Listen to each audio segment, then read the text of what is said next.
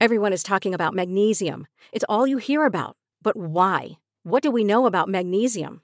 Well, magnesium is the number one mineral that 75% of Americans are deficient in.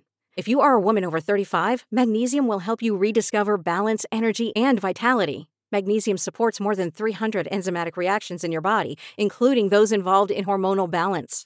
From functional medicine doctors to mental well being and female hormone experts, we all know that magnesium is the one mineral to improve all aspects of well being and health. But which one? Magnesium Breakthrough from Bioptimizers, the trusted choice recommended by leading experts with seven best absorbed forms of magnesium to ensure your body receives the support it needs for overall well being. Go to bioptimizers.com slash balance today and use code BALANCE10 for 10% off. Support your journey to wellness at B-I-O-P-T-I-M-I-Z-E-R-S dot com forward slash balance. Magnesium Breakthrough from Bioptimizers, your foundation to optimal health and vitality.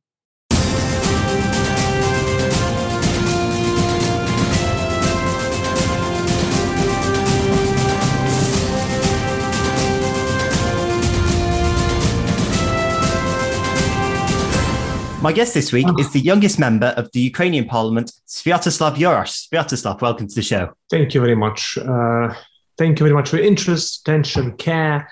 Uh, Ukraine, what it faces is an onslaught from uh, more than a thousand kilometer border with Russia, as well as about 500 kilometer border with its vassal Belarus and landings on the Black Sea.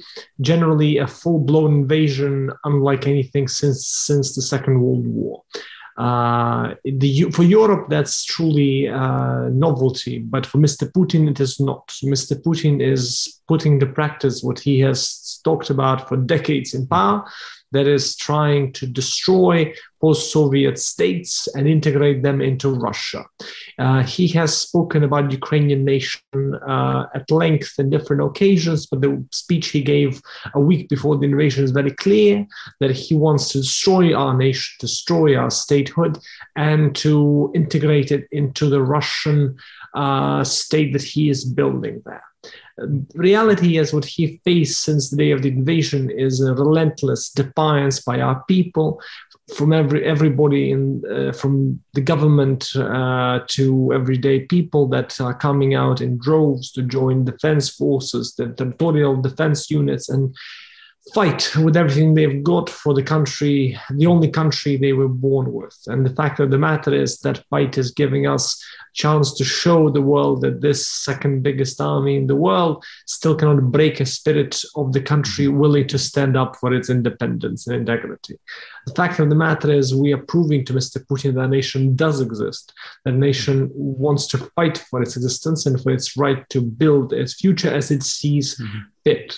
Um, as far as the Western response to the reality in question, that is just the fact is uh, that the West uh, is making many of the right moves mm-hmm. in two regards. First, isolating Russia from international conferences, forums, uh, platforms, institutions, because Russia over the last two decades has broken every single rule there is to break in the international law book. Mm-hmm. And Russia needs to be punished for that uh, by exclusion from every single forum that it's a part of. It doesn't deserve a place there in any capacity. So the point about the Western uh, efforts in trying to throw Russia off uh, those structures that is very much what we welcome and see as justified, not just because of action in Ukraine. Putin for decades has plenty to deserve this um, attacks with chemical weapons on the soil of uh, Western nations, manipulation on, with democracy in Western countries, crises in Asia, in Africa, in Americas that he has fueled, supported, and built up on. Uh, as for the question of uh, Western response and support and aid, all is welcome, nothing is enough, and all is needed. Uh, the reality is that, again, we are fighting in second biggest army in the world.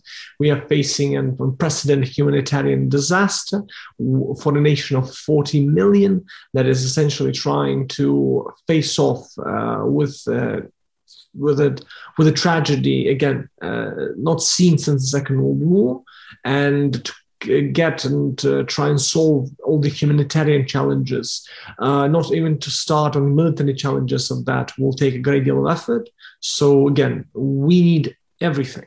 And again, I keep telling this to my colleagues who attack, you know, tweets and words from the West, like you know, people praying for Ukraine. We are a God-fearing nation, so for us, even your prayers matter. Well, thank you very much for that overview of what's going on at, at the moment and sort of the, the wider context of what's happening within this com- conflict. So let, us just break some of what you've said down for a moment. So you're you're in Kiev at the moment. What's the situation like on the ground in the city right now? So as far as Kiev is concerned, in the first week, the Russians have tried to make different incursions to the city. They sometimes got quite far with various troops they had, uh, not because of decoys and manipulation they've used. Uh, we had plenty of shootouts, which I had a, a, dubious pleasure of being in these shootouts as well. Uh, the reality is that AK-47 that journalists keep telling me about that I'm carrying around is essentially a, a precaution. Uh, it's better to be safe than sorry, as they say. And uh, the question is that uh, after a week of that, uh, we are essentially turning hmm. turning Kiev into a fortress to stand up to whatever Russians throw at us. And no matter how many people leave, it's a city of millions nevertheless. And if Russians come here in force, they will have their Stalingrad here. This is our capital. This is the place which is fundamental for our nation's existence, hmm. for our nation's vision of itself. We shall not give up on it, no matter what. As far as the the battle going on. It's the battle around Kiev. Russians are Russians have tried to use. Uh, they have poured through Belarus into the Chernobyl exclusionary zone and taken over the nuclear power station there, causing plenty uh, of issues, problems, and. Potential catastrophes in the making mm-hmm. there, not just for Ukraine or Russia, but for the whole of the world. Uh, nuclear disasters have that tendency, and Russia is causing plenty here in Ukraine now, and uh, they are trying to pour out of Chernobyl into uh, the western outskirts of the city, trying to cut our supply lines to the European Union and to the western border we aren't letting them. There are fierce battles going on right now. I was in plenty of those battles and visit plenty of those towns. Uh, and again, try to both improve my rudimentary skills as a soldier as well as to provide various different aid which i can gather from different people that i met through the years and decades of uh, work various capacities all over ukraine and the world. So the point here is that uh, with all this the battle of kiev is ongoing. The battle right now is to keep the city, keep the city supplied and um, to break the siege the russians are trying to wage on the town. And you mentioned that you've been involved in a, a, a, shootout or a couple of shootouts, and on online on various social media platforms, on news outlets, I've seen images and videos of you walking the streets with with a, a what, what, to me I, I think is an AK forty seven or certainly a massive massive gun. Did, did you know how to use a gun like that before the, this conflict started? Because of course you're a, a politician, you're a, a member of parliament. So I suppose how have you adapted to going from being a, a politician to essentially becoming a soldier? Well, the reality is, I my experience was rudimentary at best with the gun, even though uh, I had chances to try and, uh, unfortunately, uh, to have that experience. But uh, again, now I'm not just by myself. Uh, I have plenty of people around me that have good skills with the gun. Mm.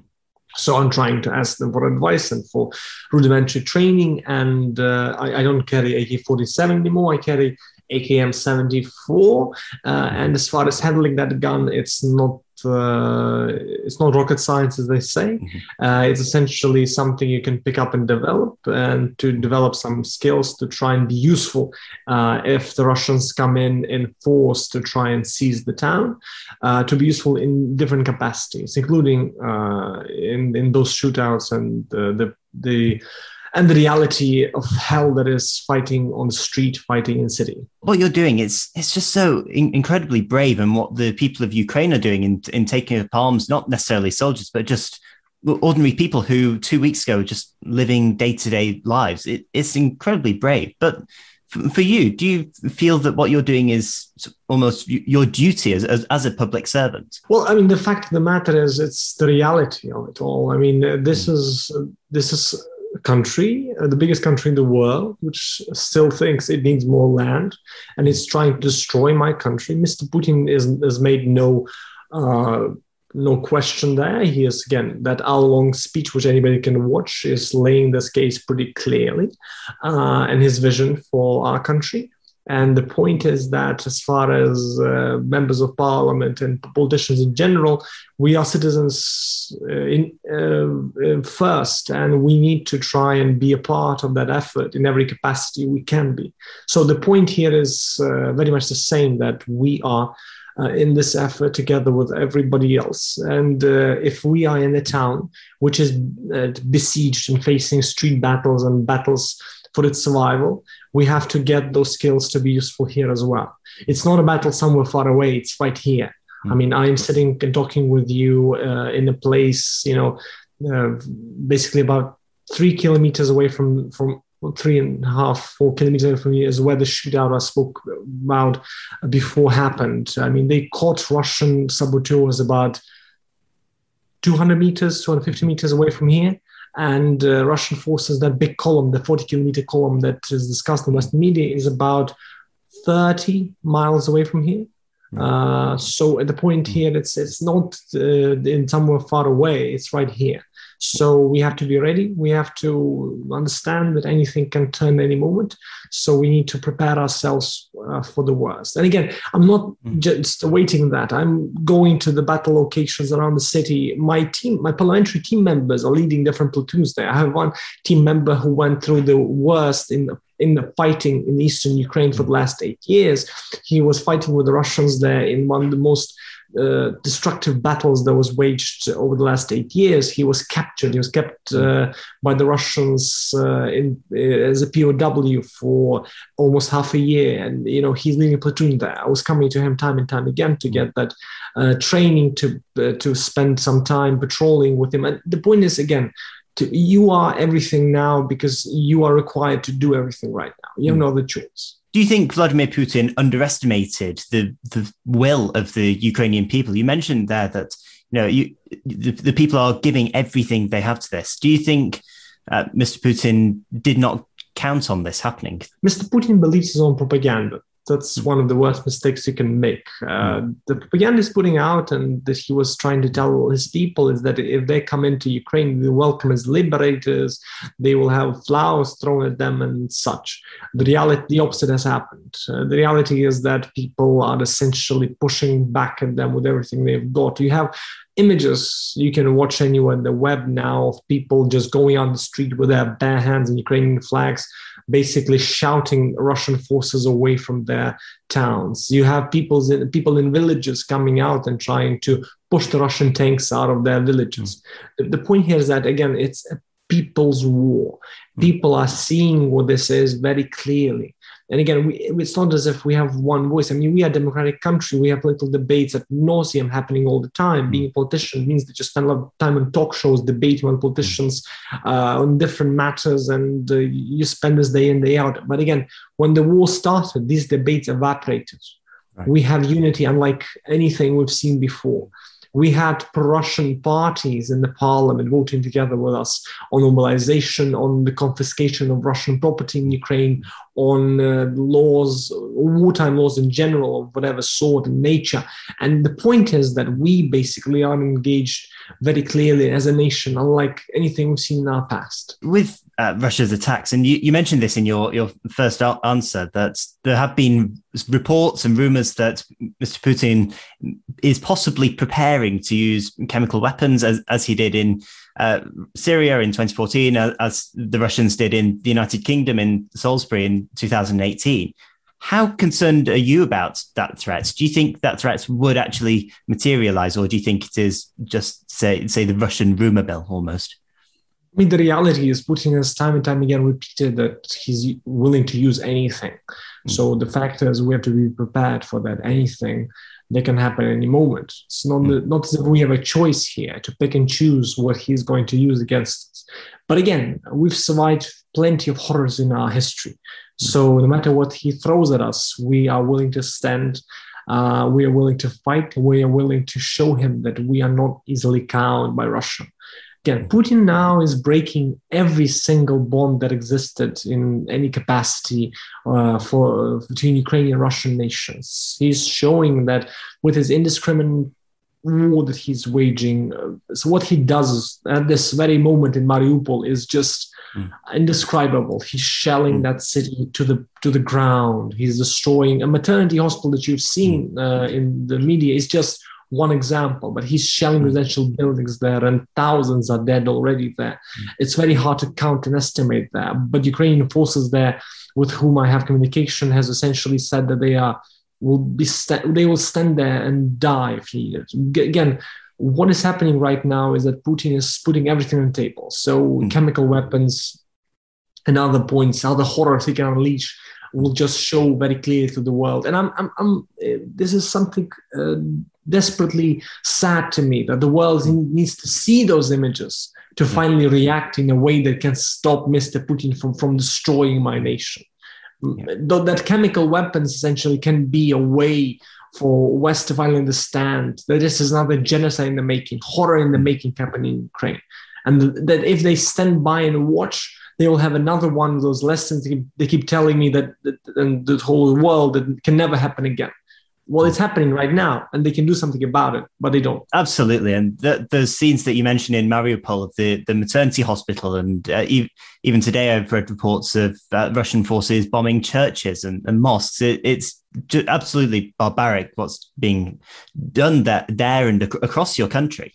But in response to this, when there are such horrendous attacks, how do you feel other countries and international institutions should be responding to Russia? Well, uh, I can just look at the history of Western intervention, various uh, humanitarian and human tragedies across the globe. I mean, you look don't look far. Look in Europe. Look at what happened in Yugoslavia, for example, when there was a murderous campaign in Bosnia, when there was a murderous campaign in Kosovo. It's very clear what the West can do here. Any number of intervention, a number of clarity, showing measures that can try and shift uh, Putin's perspective, what costs he's willing to uh, incur here. And again, if you think nuclear catastrophe is just over the horizon, if you think uh, generals in Russia understand that if they fire anything nuclear, they'll be obliterated from every direction hmm. immediately, then you're missing the point. Uh, again, the point here is that Putin needs to see the West is going to do something that actually hurts hmm. his ability to wage a destructive war in Ukraine. We are incurring plenty of damage every single day. But again, this is the second biggest army in the world. And if uh, Putin uh, is sending already uh, Syrians. I mean, he announced that that he is going to be sending uh, foreign forces that he can assemble into Ukraine. Uh, and uh, the point here is that he will eventually have to try and mobilize. Mm-hmm. And on paper, he has two and a half million people to mobilize.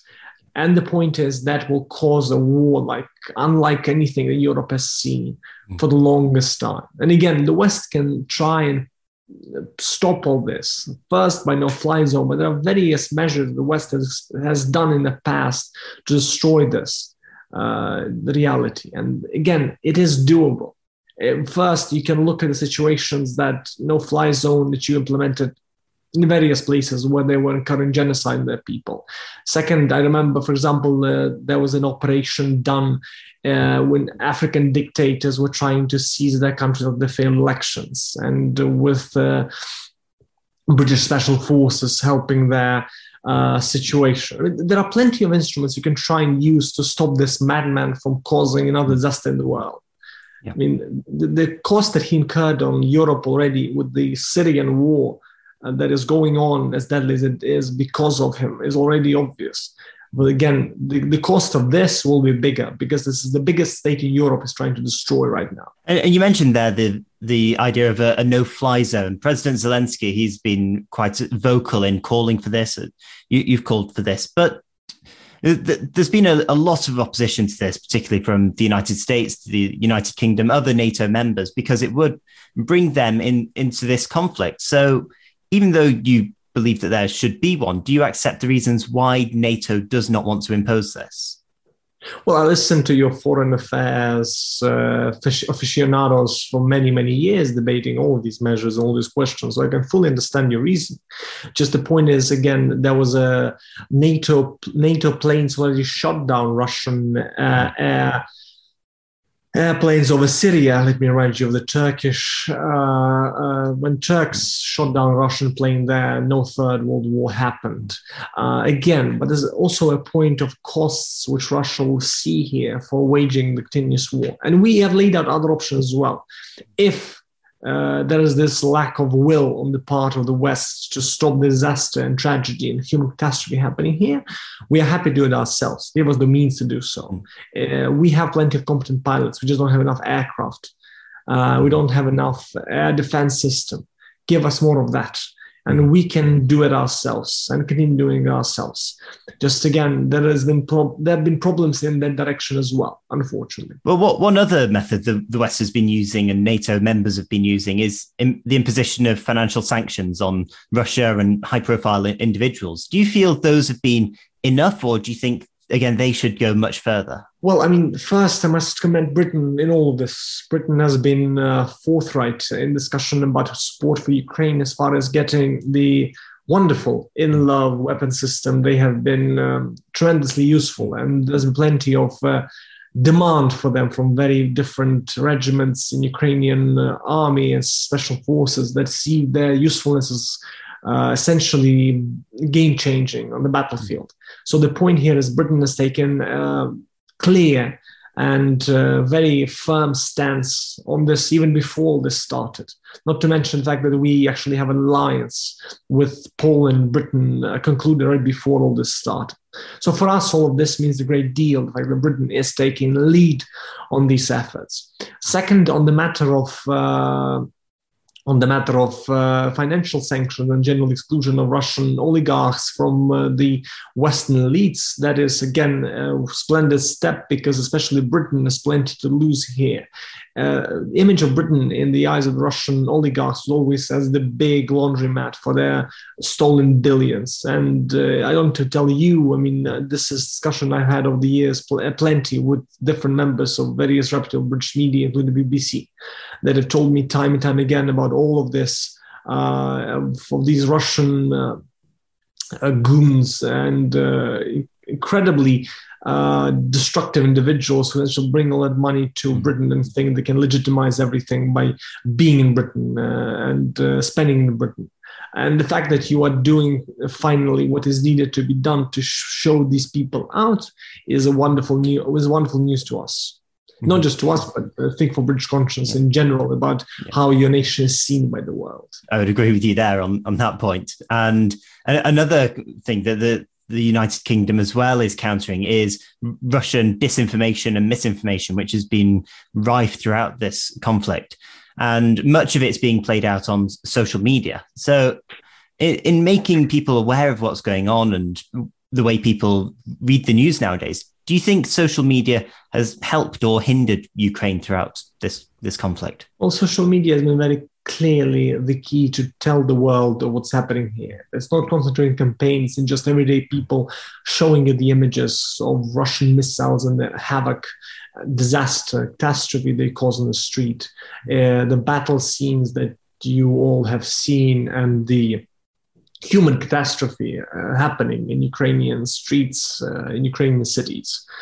And that's just everyday people sharing the reality all around them as far as the uh, Russian efforts here, I mean, there's a reason why that is a, uh, that there's an objective criteria when this is effective because Russia has banned Twitter, Facebook, Instagram, and uh, pushed out uh, any ability to actually spread the message of Russian misdeeds in Ukraine and Russia. So the Russians cannot see the reality uh, all around them. I mean, my, my, favorite radio station in the world, the Russian radio station called Moscow, was banned uh, and destroyed. Uh, actually, they deleted all their accounts of so, social media right. and they've been closed down. And, uh, this just because Echo Moscow was giving a voice to various people in Ukraine who have been telling the world the reality of what's happening. In Ukraine. One benefit of tw- Twitter in particular I've seen is uh, the, the vice prime minister of Ukraine uh, tweeting Elon Musk to uh, connect Ukraine to his Starlink satellite internet system, which, which, Musk did and has strengthened the connections Ukraine has there. How beneficial has that particular move been for Ukraine? Well, the point is that in this day and age, you can spread information instantly all across the world. And of course, one of the things the Russians want is to create a blackout here so they can tell the narrative of what's going to happen in Ukraine. I mean, I'm meeting with different journalists that is that are stationed now in Kiev. And I basically I told them time and time, again, the Russians aren't going to kill you the first thing they're going to do is blocking your hotel and send you their press guy to tell you the real story of what's happening in Ukraine. And that's just the reality of what they want to show to the world. This is the same as with Soviet propaganda and Stalin inviting all these journalists from Western world to come uh, to his Soviet Union and see the wonderful paradise socialism. But the reality was quite different uh, with uh, gulags and uh, unbelievable uh, genocidal uh, famines that he was wrecking. But again, at the same time, wonderful French writers were writing praises to him because of what he showed them. And the point is, the Russians want to present the same Potemkin village to the world here, and they have no ability to do so. Again, thanks to the Western response and closing down those instruments of power the Russia developed and harnessed over decades. So that is also very helpful to cut Russia out of its ability to project a different story, uh, unreal story, imaginary story to the world. I was, I mean, the Indian media actually has, when I was interviewed by them, have first put me together with some of their speakers from the Russian Russian ambassador uh, to India, for example, or representatives or their uh, their their snazzy new Sputnik uh, media. Uh, channel. And uh, I mean, these people are just lying outright in every single mm. word they say, and they just want the world to to see this as a legitimate counterpart. I mean, it's it's as if Nazis are debating with Jews about the Holocaust and Jews saying, well, we have all these people killed, and saying, no, no, we didn't. No, we didn't. Nothing was happened. Nothing really happened. I mean, and you have some misdeeds of your own. I mean, it's just madness. There is no counterpart here. This is a clearly black and white story, as black and white as it gets in our century. Mm. And again, the misinformation part, the, the fact the West cut it out for, for ability for Russians to project uh, their lies onto the world is a wonderful step that we very much welcome. Mm. And much of what we've d- discussed today has been about what Western governments have been doing or what they, they can do to support Ukraine. So, so sort of following on from the, the point about Elon Musk, what more can private companies or highly influential people do to help the people of Ukraine? I mean, first and foremost, what I've seen is that ability to track and search for their supply chains and find the Russian connections. Uh, I mean, the reality is Russia's projecting much, much of its power through oil and gas. It's trying to be the big uh, petrol station which you can which you cannot do without. It has tried to basically uh, find any way to become indispensable, for example, in Europe's energy supply. And um, the America, Congress, U.S. Congress is doing a splendid job of trying to uh, search uh, every single part of American energy supply comes from Russia and cut it out. And uh, that's the same thing a lot of companies can try and do: find their Russian suppliers and try to cut them out of there ability to provide that access to the Russian war machine, which is currently and has been for many years now, no decades, killing people all over the globe uh, for Russian imperial ambitions. So the point here is to cut Russian state out of and Russian economy, which is essentially part of the state at the moment, uh, cut it out of the global system of supply and demand. And again, as in America, if you search, you'll be surprised what you find. Okay, so just to, to finish then, the, for listeners who are based in the UK or for listeners who, in other countries around the world who are, have heard what you've said today and f- feel as though they want to help Ukraine, how can people get involved and give their support? I mean, there are uh, plentiful ways. First, what I started with, as far as as far as uh, simple attention. Um, that you care about the story, that you share news about the story, that you uh, try and follow and uh, tell the world that you care is a step in the right direction. As far as uh, direct support, I mean, we have uh, country has started official bank accounts uh, to, which any individual can support Ukraine in any moment directly without any intermediaries, without any uh, structures in between. Uh, as far as the as far as the uh, battle happening in Ukraine, we have already a good number of foreign volunteers coming to Ukraine. And uh, there are there is uh, there are many people who are joining in this fight. And again so there is any ways from basic care in which you express your support on social media, for example, to the fact that you support us uh, resource-wise or humanitarian. There's any number of things. Red Cross, for example, raising this huge mission, trying to get the money and the people to support humanitarian relief in the relief in Ukraine and to millions of refugees, and and also the direct and most immediate way of trying to go into Ukraine and join the fight, which you can also do. And uh, this is something which I'm, with which I'm very much involved in. And uh, if you make a decision, we were very happy to welcome you and uh, let you in to join the fight. Okay, and just uh, one final point. I saw on your Twitter feed that you'd taken in a, a stray dog whose owner had been killed in the fighting. How's your new friend doing? Very good, very good. Uh, the, the, the dog is recuperating, I believe, after many days in uh, in the battle strained city of Irpin. It's basically recuperating now, but I think it's quite annoyed with the fact that I live in an apartment, so okay. it doesn't have uh, big spaces to run around in. But uh, I try to take it out uh, every so often to show the world uh, that uh, that is here in Kiev, which is plentiful. And uh, again, I, I'm a dog owner back in my hometown Lviv in the west of Ukraine, and I have a long history with dogs. So for me, this is a coming back to the roots, so to speak. Okay. Sviatoslav Yurash, thank you very much for coming on the show. And please stay safe. And we, we pray for you and the people of Ukraine. Thank you very much. It's a pleasure. Thank you very much for caring. Thank you very much for taking more than three minutes with us. Again, zingers, sound bites are quite annoying after all this time, and having a half an hour interview is very much music to my ears. Thank you very much.